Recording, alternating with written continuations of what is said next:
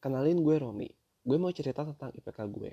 Puji Tuhan, waktu dinyatakan lulus di tahun 2019, gue lulus dengan IPK 3,83 dan predikat cum laude. Sebelumnya gue kuliah di jurusan informatika, jurusan yang sebenarnya nggak semudah itu untuk dapat IPK tinggi. Dan di kampus Universitas Telkom, bukan kampus yang terbaik, bukan yang tersulit seperti ITB dan UI, tapi bukan yang semudah itu juga. Jadi ini tips gue. Satu, curi start. Libur mau masuk kuliah buat maba atau libur semester biasanya cukup lama. Di sini biasanya ketika udah dapet list mata kuliah semester yang akan datang, gue akan mempelajari materi-materinya lebih dulu. Entah itu gue cari textbooknya atau gue googling buat cari PDF atau PPT mata kuliah itu. Entah dari kampus lain atau kampus sendiri. Dua, curi waktu. Bisa jadi ada jadwal kuliah yang jarak waktu antar mata kuliahnya cukup jauh di waktu renggang ini gue manfaatin buat ngerjain tugas-tugas atau belajar mata kuliah lain kalau ada mau ujian. Intinya gue bikin se-efisien mungkin karena gue paling males kalau harus begadang ketika mau deadline. Tiga, aktif di kelas. Aktif di sini nggak semuanya harus unjuk tangan. Karena gue dasarnya introvert, agak insecure, takut dikira cari muka juga kalau taruh over. Walaupun proaktif dan komunikasi sama dosen tetap penting ya. Yang lebih gue highlight adalah perhatiin dosen dan catat segala yang penting. Tanya kalau ada yang gak jelas, gak usah malu. Karena gue punya catatan yang lengkap, biasanya kalau ujian gue tinggal baca catatan, sesekali baca soft copy PPT-nya.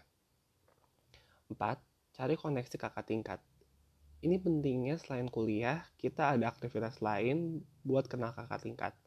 Misalnya UKM, organisasi, asisten praktikum, atau asisten dosen kita jadi bisa nanya materi ke kakak tingkat itu atau minta gambaran mata kuliah yang ada atau minta soal tahun lalu kalau mereka masih punya. 5. Ikut responsi atau tutor dan kelompok belajar yang diadain sama himpunan atau dari organisasi-organisasi lain di kampus. Pengalaman gue nggak semua dosen ngajarnya enak, dalam artian bisa bikin kita paham materinya. Ada dosen yang lebih maksa kita untuk cari materinya sendiri, Lalu dosen kayak gini, gue sempat sama perkuliahan satu semester gue nggak paham sama sekali materi yang diajarin. Tapi tetap bisa dapat A di akhir, karena pas minggu ujian gue belajar sana sini, ikut responsi, tutor yang diadain di kampus, dan bahas-bahas soal tahun lalu. 6. Practice, practice makes perfect. Terutama buat yang kuliahnya teknik, belajar atau menghafal aja nggak bakal cukup, harus paham metodenya rajin-rajin latihan soal, cari cara enaknya kita untuk memahami suatu algoritma atau satu metode. Intinya jangan putus asa, karena sesusah apa pun, kalau orang lain bisa, in the end, kita juga pasti bisa. 7. Bikin kelompok belajar. Tapi buat gue, hal ini dilakukan ketika lo udah belajar sendiri dan udah paham. Karena kalau bawa kepala kosong doang pas belajar kelompok, menurut gue nggak bakal efektif untuk lo bisa dapet hasil yang terbaik. Dan even lo udah paham banget, gue tetap saranin lo ikut bikin kelompok belajar.